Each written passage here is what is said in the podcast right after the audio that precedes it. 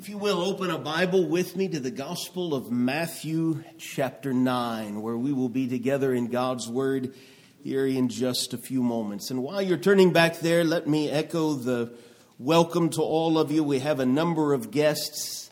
Uh, welcome. Uh, many faces that mean a great deal to me and to my family. So good to see all of you this evening. I realize it's probably been a busy day in a variety of different ways, and there are other things that you could be doing this evening, other places that you could be, but you have been here to sing and to pray together and to open up God's Word and to exalt Him together. And already you have been an encouragement to me. So thank you very, very much for being here. I hope that our time together in God's Word will, will be an encouragement to you. We have been talking over the course of the last couple of days really about what it means to be disciples. In talking with uh, your elders here, that was the, the intended focal point of our week together to think about what it means to be a disciple of Jesus and what that calls for from us, our relationships with the Lord and, and relationships with one another. And so we spent time on Sunday just talking a lot about the one we're following. Appreciate the songs this evening that, that very intentionally focused us on the, the master teacher that has enabled us to, to follow him all the way to our eternal home. Last night we talked about okay, what does this master and Lord want us to build? And we used just some very basic passages to, to hopefully get across that it's not up to us to decide what it is that we're going to build together. That that has been defined, the foundation has been laid, and the cornerstone has been set. And, and the New Testament writers use this beautiful idea of a holy temple in the Lord that we as Christians are living stones and we, we all play a part of that. And in a sense, that is, this is the place that God manifests himself among us. We come and we sing to God. We are encouraged in the process, but our praise and our thanksgiving is given to God and we share together in God. This is all about God. This evening, I, I want to pivot a little and think with you about mission. That was one of the, the, the, specific things that came up in, in talking about this week and, and to make the most of it because as I shared with many of you on Sunday, if 2020 could be described for many of us as disciples in just a few words, it was probably something like hold on right? Don't let go. Don't give up. This is a difficult year, a difficult season, difficult circumstances that many of us have, have never lived through anything quite like that. And so hang on throughout 2020. And in 2021, perhaps in many ways, it was a, a time like in the days of Nehemiah to rise and build.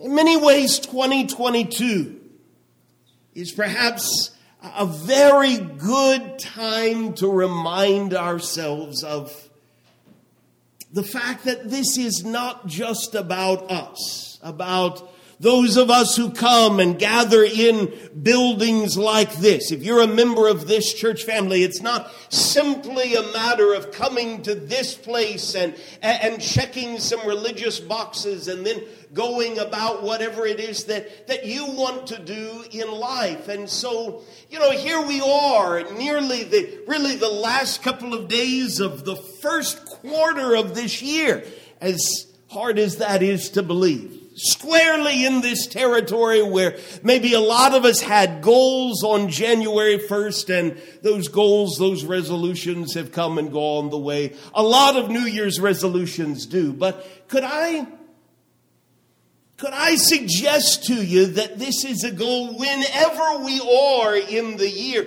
whoever we are as disciples of Jesus, we need to have. And if you're like me, you need to be reminded of this every once in a while. And that goal simply is this to see people like Jesus saw people. If there are and certainly there are a variety of things that have had a, a, toll taken on them over the course of the last couple of challenging, difficult years.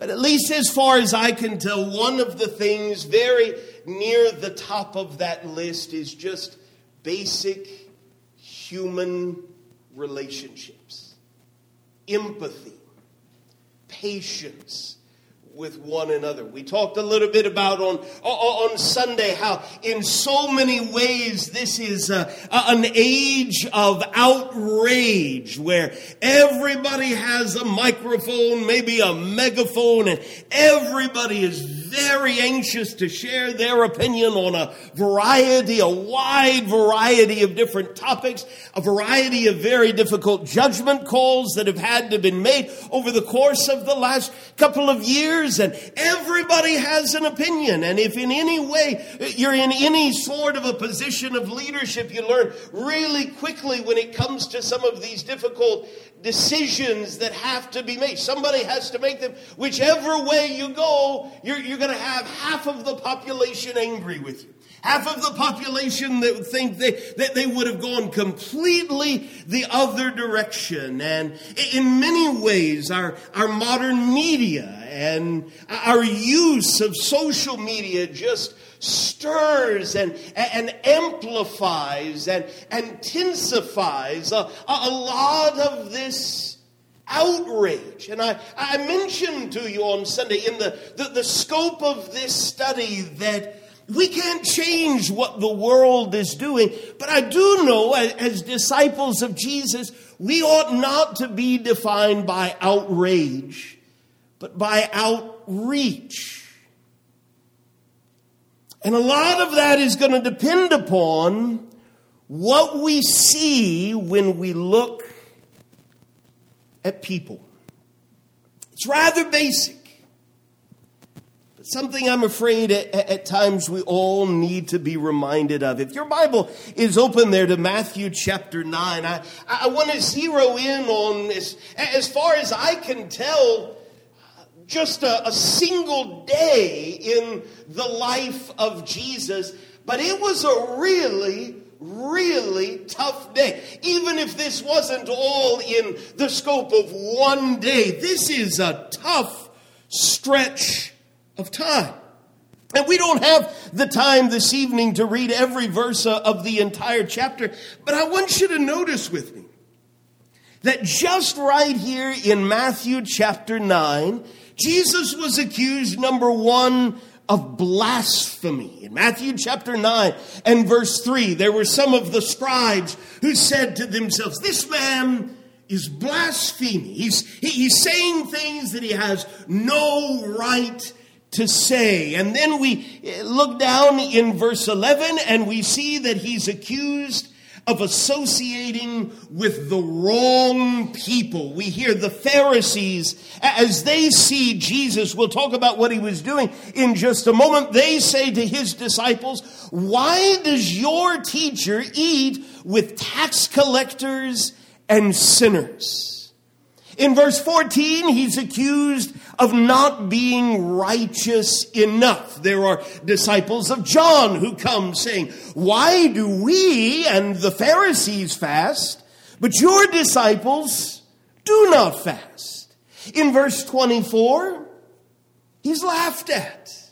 He, he's come at the request of a, a, desperate father, and by the time that, that they get back to this father's house, he has a little girl who has died.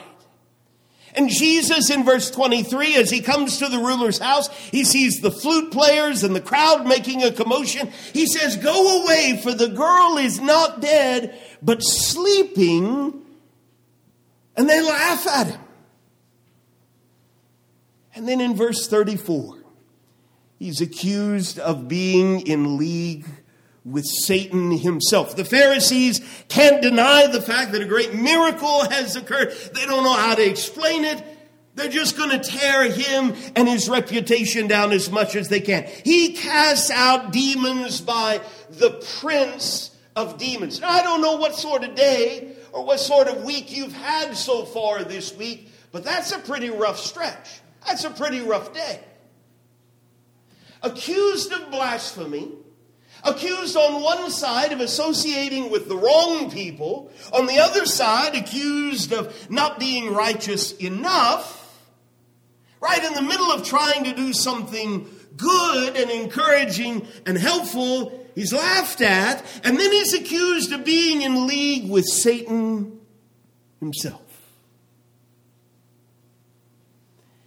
But what stands out to me about Matthew chapter 9 is despite it all, what he sees. And we've got to slow down a little and really pay attention to what Matthew is telling us, but it's remarkable how consistently he uses that idea of seeing. For instance, there in Matthew chapter 9, you back up with me to verse 1. Getting into a boat, he, Jesus, crossed over and came to his own city, and behold, some people brought to him a paralytic lying on a bed. And when Jesus saw their faith, he said to the paralytic, Take heart, my son. Your sins are forgiven. In verse 9, as Jesus passed on from there, he saw a man called Matthew sitting at the tax booth. And he said to him, follow me. And he rose and followed him. And on the surface, well, that, that perhaps doesn't seem to be all that deep or all, all that significant, but you put yourself back in that sort of a scenario where here you are in a small Jewish village just trying to mind your own business, do your thing. Who's the absolute last person in that village you want to lock eyes with? It's the guy that's collecting taxes for Rome, right?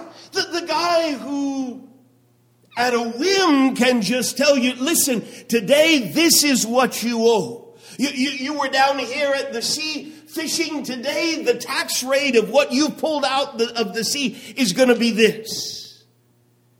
It's not my fault, but I hear from Rome oh, we're going to have to increase every time you're on the road to this particular tax. Doesn't take a, a whole lot of imagination to get the idea that as you're passing through this village, and you're passing by this man in this tax booth, you just keep your eyes down or you look to the other side. Last thing you want to do is look at him. But Jesus, Matthew chapter 9 and verse 9, sees Matthew.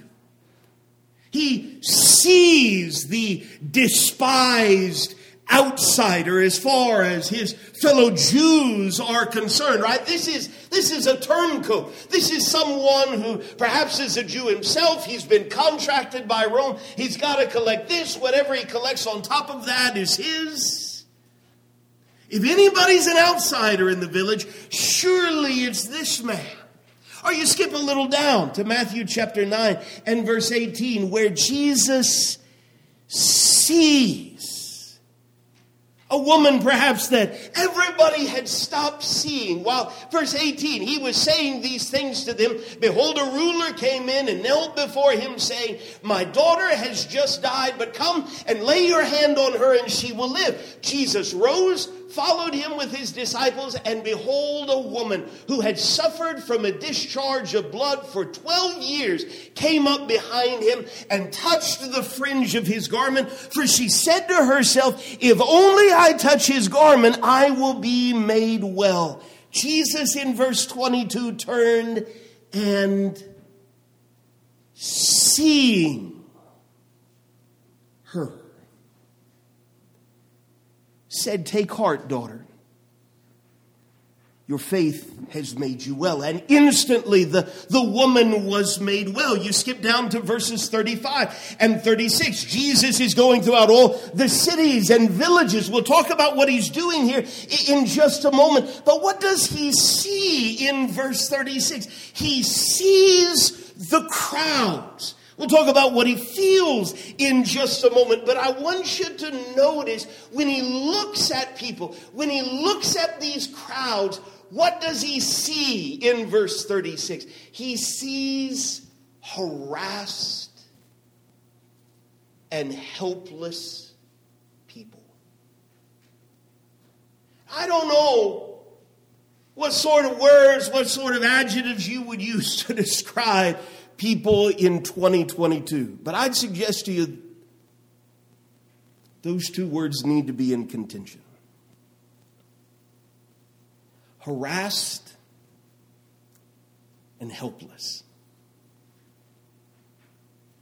Doesn't that describe a whole lot of people in 2022? Whole lot of people over the course of the last couple of years?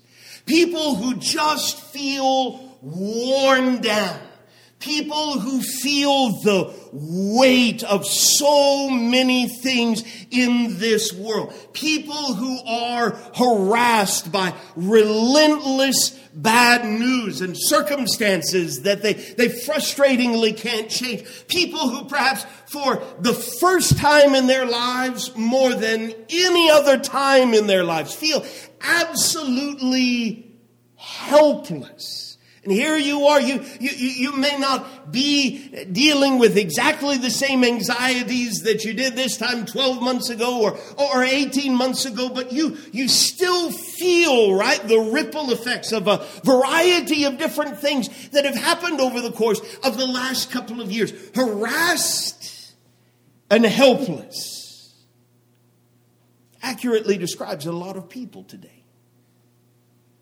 In this context, it was they were like sheep without a shepherd. And we'll, we'll take it a few steps further this evening. But here's where it starts Jesus saw these people, He saw the faith of helpers. He saw the despised outsider. He saw the, the woman in desperate need. He saw the harassed and, and the helpless crowds. And I, I don't know about you, but it is all too easy for me to spend an entire day. I, I, I wake up and I, I go about my business. I can go into a grocery store or some convenience store. I can be around a variety of people all day long. I can have eaten in multiple restaurants. I, I can inter- have interacted perhaps with dozens and dozens, hundreds of people. And I get to the end of the day, and if you were to ask me who it was that I saw, well, I, it was just like a blur, just nameless, faceless people all around me that I just had to make sure I didn't get too close to or bump into or uh, offend in any way. I'm just going to mind my own business and they're going to mind their own business and and and maybe you know at some point it'll get a little deeper with somebody somewhere along the way, but it's really really really easy for me, maybe for you as well, to go through a day and never really see the people around you. Not Jesus. Not only did he, he see, but that seeing triggered within him something that he, he felt. Look closer there at Matthew chapter 9 and verse 36. Not only does he see the crowds, he, he, he sees that they are harassed and helpless like sheep without a shepherd. He feels compassion for them. And I don't know what your experience exactly has been over the course of the last two years. But my experience is that people have not exponentially grown in compassion over the course of the last 24 months.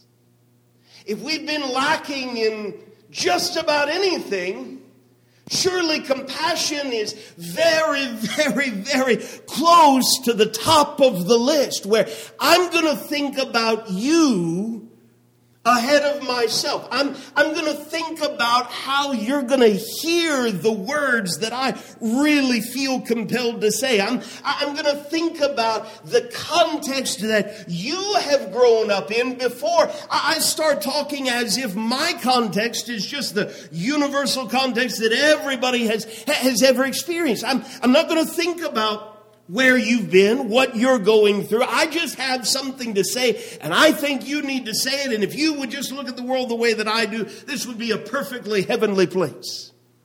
A lot of people act like that, right? Jesus saw these people. They were harassed and helpless, and he felt compassion. So, what did he do? You back up one verse to Matthew chapter 9 and verse 35. He went throughout all the cities and the villages. He was teaching in their synagogues. He was proclaiming the gospel of the kingdom and healing every disease, every affliction. Well, you know, I read that and, and he's Jesus. I, I certainly want to grow in my understanding of the, the good news and I want to share that in whatever way that I can, but I I can't heal every disease. I, I can't stop every affliction, but that's not the point. It's not what he's asking me to do. In fact, in verse 37, he speaks specifically to the disciples and he says, even as we've sung this evening, the harvest is plentiful, but the laborers are few. You ever thought about those words in, in this context? There are a whole lot of harassed and helpless people. Look around you. Jesus is inviting his disciples. Everywhere you look, harassed and helpless people. And there's not a whole lot of compassionate people. That there are a whole lot of people who, who just want to do what they want to do, but they have not yet learned, they do not yet see that by doing just what they want to do and, and acting as if God is not there or there isn't a standard of right, they don't have to control themselves, they don't have to worry about that wrath of God that we talked about Sunday night. It's just making them more harassed and more helpless. But, but I don't want you as my disciples, he is, is saying, just to, well, wring your hands. What in the world are we going to do? We're just going to wait for Jesus to do his thing. We're, we're, we're going to avoid eye contact with everybody. Maybe we're going to move out into the desert up on a tall mountain and we're going to separate ourselves from everybody. Maybe we'll build a magnificent temple up there. No, that we noticed last night. That's, that's not what we're being called to do. We're being called on a mission. Everywhere we look, 2,000 years later, harassed and helpless people, and the laborers who can make a difference are few. Therefore, pray.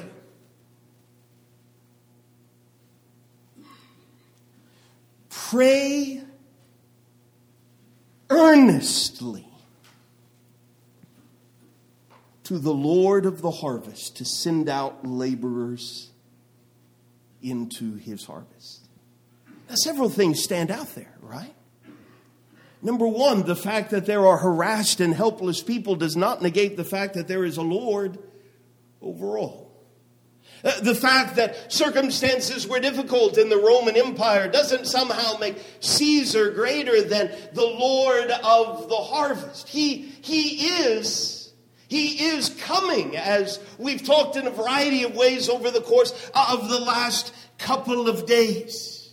And this Lord of the harvest could choose to make a difference in any number of ways. He could just snap his finger and, and suddenly no more harassment, no more sense of helplessness. Everybody knows exactly what they need to know. Everyone's free will has been taken away, and everyone is going to be compelled against their will to do exactly what the Lord of the harvest wants them to do. But never has he wanted just mindless robots. He, he wants a relationship with people created in his image. And sin fractures that relationship.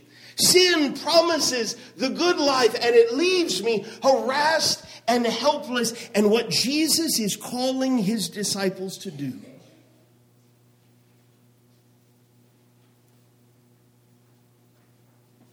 is to make a difference.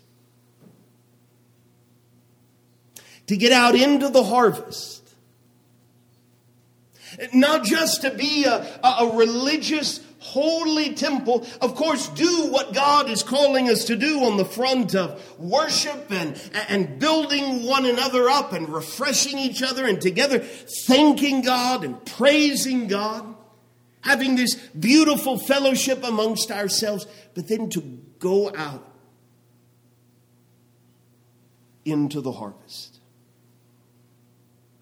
In fact, he used simple illustrations that the most simple among his disciples could easily understand.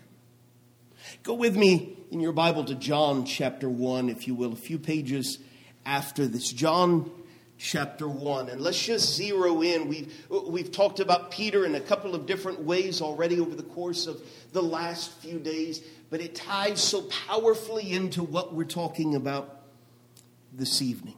Peter, early on, can very easily detect that this Jesus from Nazareth is someone extraordinary.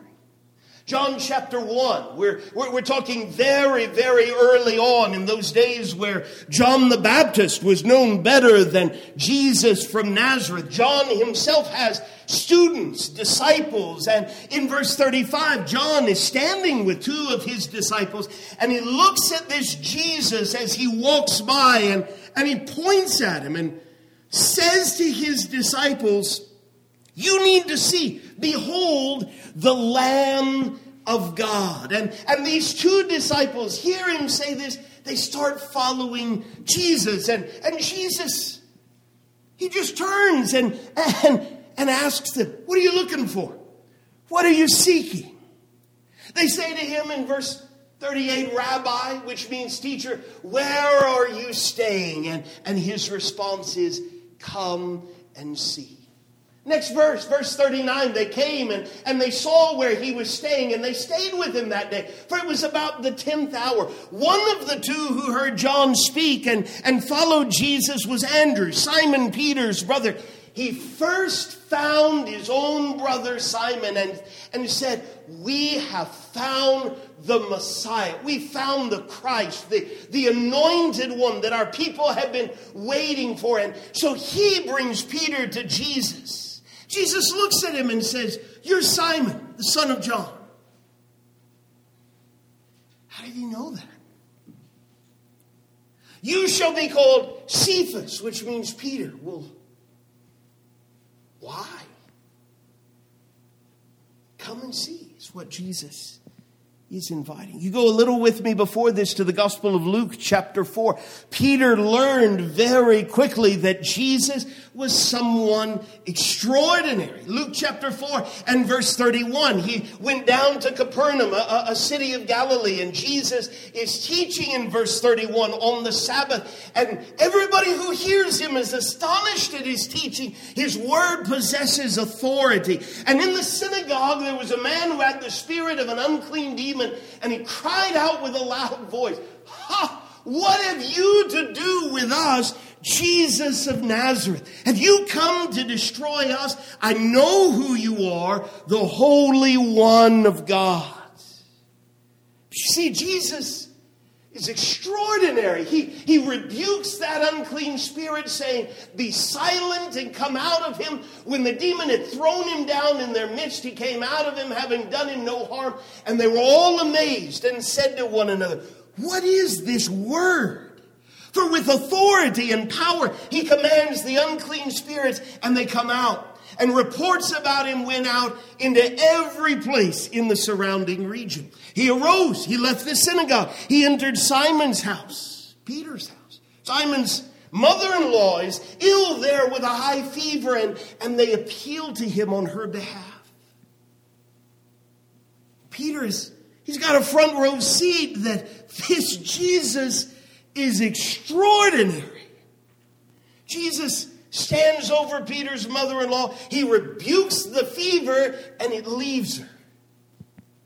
And immediately she, she rises and, and begins to serve him. Peter's never seen anybody like this. But, you know, Peter is just an ordinary guy. I, he over there is extraordinary, but I don't know what in the world he could ever have any good that I, I could possibly offer or contribute to this whole thing. I just know I've never seen anybody like this. The sun is setting, and, and, and all of those who have any who are sick with various diseases bring them to him. He lays his hands on every one of them and he heals them. Demons also come out of many, crying, You are the Son of God. And then in Luke chapter 5, everything changes. I mean, Peter, just this ordinary guy, all that he knows to do is, is to fish. That's all he knows how to do. That's all he's, he, he's ever done. He's, he's a fisherman on Galilee. And in Luke chapter 5, all, after all of this amazing, crazy stuff at his house and with his mother in law and the whole city outside, on one occasion, while the crowd is pressing in to hear the word of God, Jesus is standing by, you know, where Peter works. Jesus sees two boats by the lake, but the fishermen had gone out of them and, and they're washing their nets. Getting into the one of the boats, which just happens to be Simon's, Jesus asks him to put out a little from the land. And, and he sits there in, in Peter's boat and, and he teaches from there. When he had finished speaking, he said to Simon, Put out into the deep and, and let down your nets for a catch. And perhaps here's where it would be really tempting to say, you know, I don't know how you do what you do. You're extraordinary. But if there's one thing in life I know how to do, it's how to fish. And now's not the time to get out. Now's the time to recoup from a long and largely fruitless night. Now's the time to clean our nets. Now's the time to mend those nets because the sun's going to set eventually and it's going to be time to get back out and, to fish. Master, verse 5 we toiled all night and took nothing.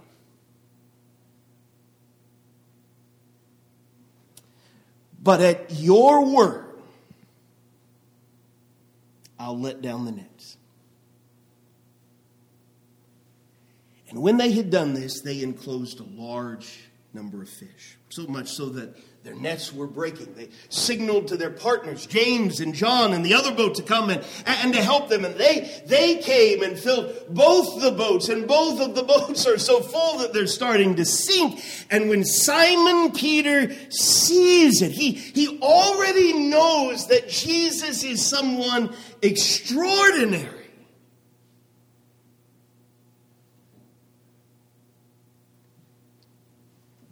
Now there's no way I should be in the same boat as this person. Depart from me, for I am a sinful man, O Lord. He and all who were with him were astonished at the, the catch of fish that they had taken. I want you to listen to what Jesus says in verses 10 and 11 because it absolutely applies to you and to me just as surely as it applies to anybody. Do not be afraid. From now on, you will be catching men. And when they brought their boats to land,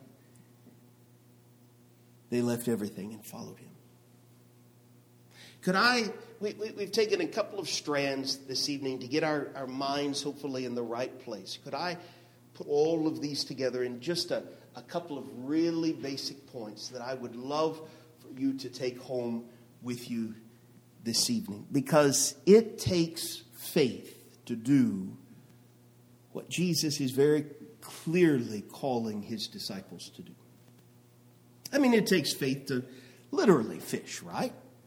If you can't see the fish and you can't hear the fish and you can't, maybe you can smell them, but maybe not that good. Maybe it, it's just kind of settled in the area. You, you, can't touch the fish yet. And if, if faith is the assurance of things hoped for and the, the evidence or the conviction of things not seen, well, it, it takes faith to fish physically, right? And, and especially spiritually. Could I suggest to you, number one, that Peter or Jesus is perfectly aware of Peter's weaknesses? And he is perfectly aware of your weaknesses and my weaknesses. Having done his human best at the thing he was best at, Peter's nets were empty. So, why was this the, the perfect time for Jesus to call Peter to something greater? Well, isn't it because Peter needed to have his weaknesses exposed? I don't know about you, but I don't enjoy that process.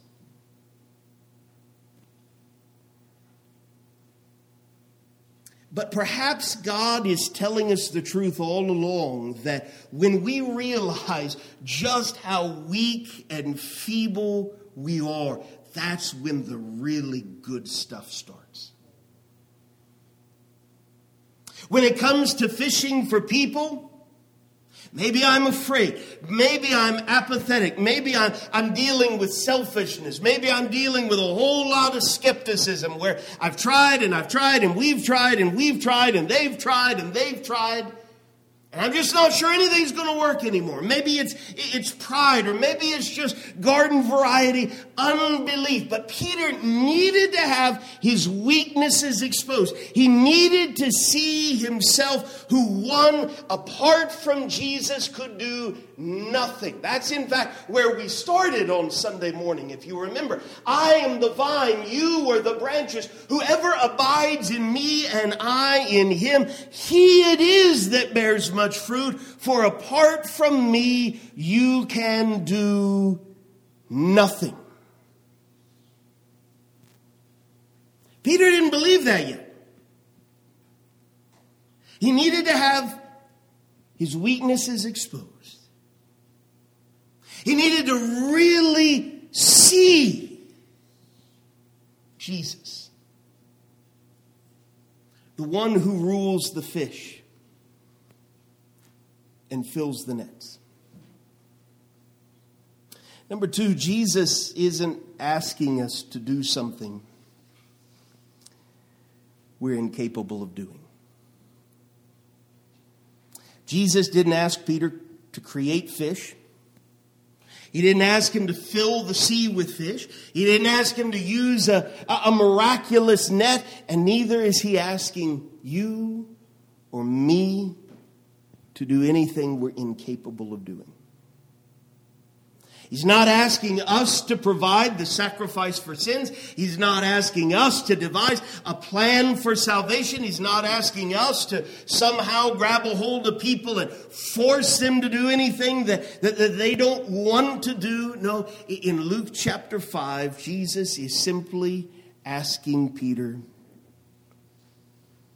to trust him. Put out into the deep, let down your nets for a catch. And at the right time, in the right way, for the right purpose, Jesus provides the fish. In Luke chapter 5, it's clear that Peter he knows. This, this wasn't us. This wasn't James. This wasn't John.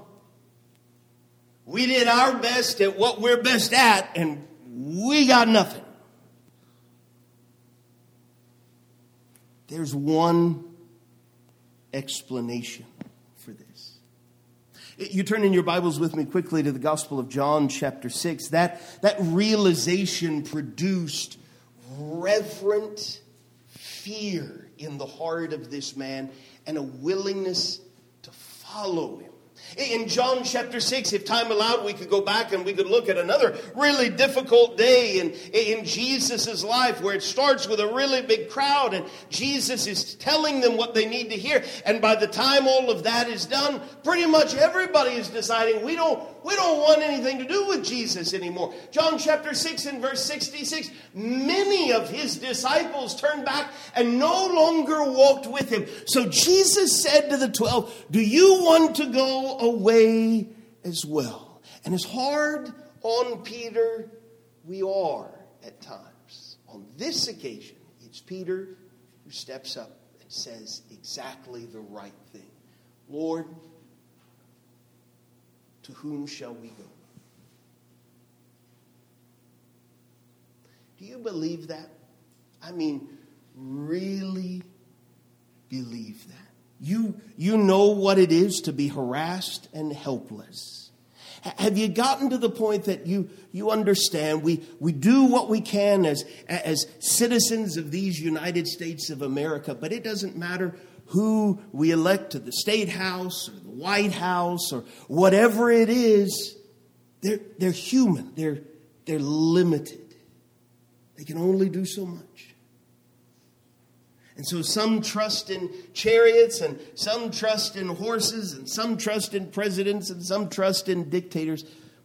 But we trust in the one who has the words of eternal life. We've, we've come to know, Peter confesses, you are the Holy One of God. But do you know what Peter had to be reminded of over and over and over again? And I take great comfort in that because I need to be reminded of it over and over and over again. It's really easy for those 12 men to get in a little holy huddle amongst themselves and start arguing about who's the greatest and who's going to have what seat and, and, and, who is, is more weighty in their influence and who Jesus likes more, who Jesus loves more. And all over the Gospels, Jesus says, You, you don't yet see as I see because I love lost people. And he earnestly desires to develop faith within his feeble disciples to fish for lost people. Just listen to these last few verses in our, our time together this evening, where he's in the house of that despised tax collector. And it's then that he says from Matthew's house, Those who are well have no need of a physician, but those who are sick. I've not come to call the righteous, but sinners to repentance. When he sends out 72 disciples, two by two, he tells them again, the harvest is plentiful, but the laborers are few. Therefore pray earnestly to the Lord of the harvest to send out laborers into his harvest. In the, the, the parable that establishes so much context for all other parables. Here we, we've got tax collectors and, and sinners that are all drawing near to hear him and he sees them because he loves lost people. And we've got religious people over here grumbling, saying, well, he eats with sinners and, and receives them. And so he tells them Such a basic parable. What man of you having a hundred sheep, if he's lost one of them, does not leave the 99 in the open country and go after the one that is lost until he finds it? And when he's found it, he lays it on his shoulders, rejoicing. And when he comes home, he calls together his friends and his neighbors, saying to them, Rejoice with me, for I have found my sheep that was lost. Just so, I tell you, there will be more joy in heaven over one sinner who repents than over 99 righteous persons who need no repentance. I want you to listen to that carefully this evening. Does it bring joy in heaven when a hundred of God's people gather together and sing praises to Him? Absolutely, it does.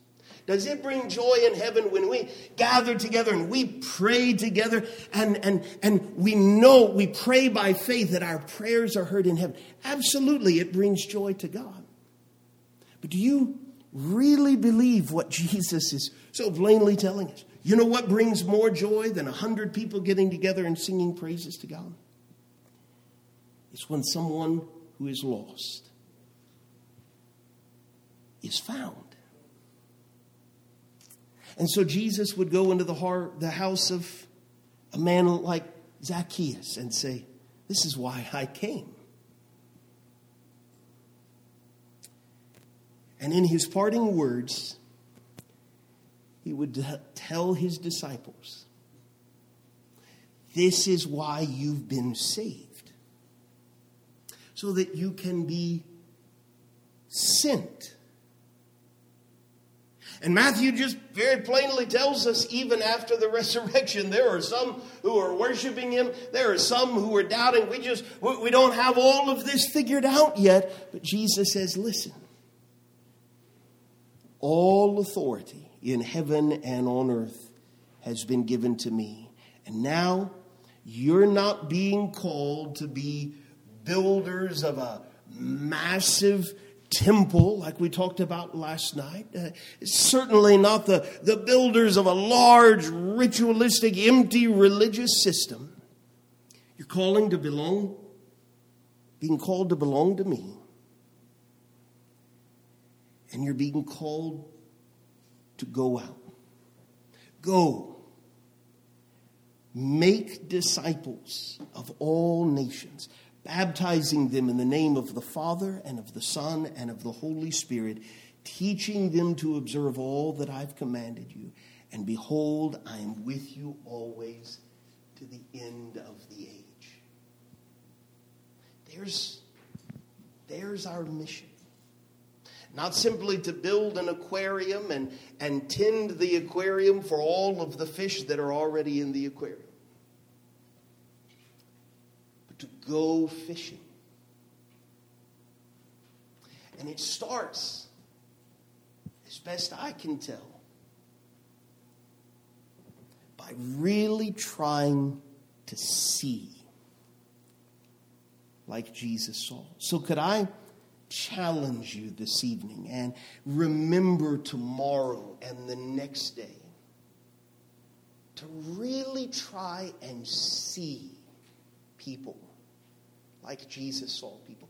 In an age where so many look at others as an inconvenience or as ridiculous and beyond hope and frustrating and just people that need to be put in their place and people that need to be argued with and just avatars with pixels that maybe aren't even really human to begin with, but I'm determined to win this argument and show everybody why my way of thinking is the better way. That's the way of the world. But I encourage you to really see as Jesus sees. Because as we've been reminding ourselves all, all week long, what an incredible blessing to be able to say, I am His and He is mine. But never did God ever say, okay, you figure this out and then you just wait and I'm going to take care of you in heaven. He said, I'm saving you. You can say, I am his and he is mine, but I'm saving you to send you. And so, even this evening, we're going to sing a, a song that is encouraging you to think about your relationship with God. The whole goal of all of this, even this evening, is not just to be engaged in religious activity, but to build a relationship with this God who loves us so much. And if you realize you don't have that relationship this evening, and you've heard that call to be baptized in the name of the Father and the Son and the Holy Spirit and, and to be taught everything that the Lord wants in, in your life and for you and through you. And you're ready to start that right here and right now. I believe there is joy in heaven over all of the people who devoted this Tuesday night to focusing on God's Word. But you know what would bring more joy in heaven? is if one sinner turns from their sin. And maybe that's you this evening. Maybe you've been walking with Jesus for a while, but in all honesty, your, your relationship with Him is not what it ought to be. And you could use some serious, fervent. Whatever your need may be, if we can be of any help whatsoever, would you let us know how we can help by coming to the front while we stand and sing together?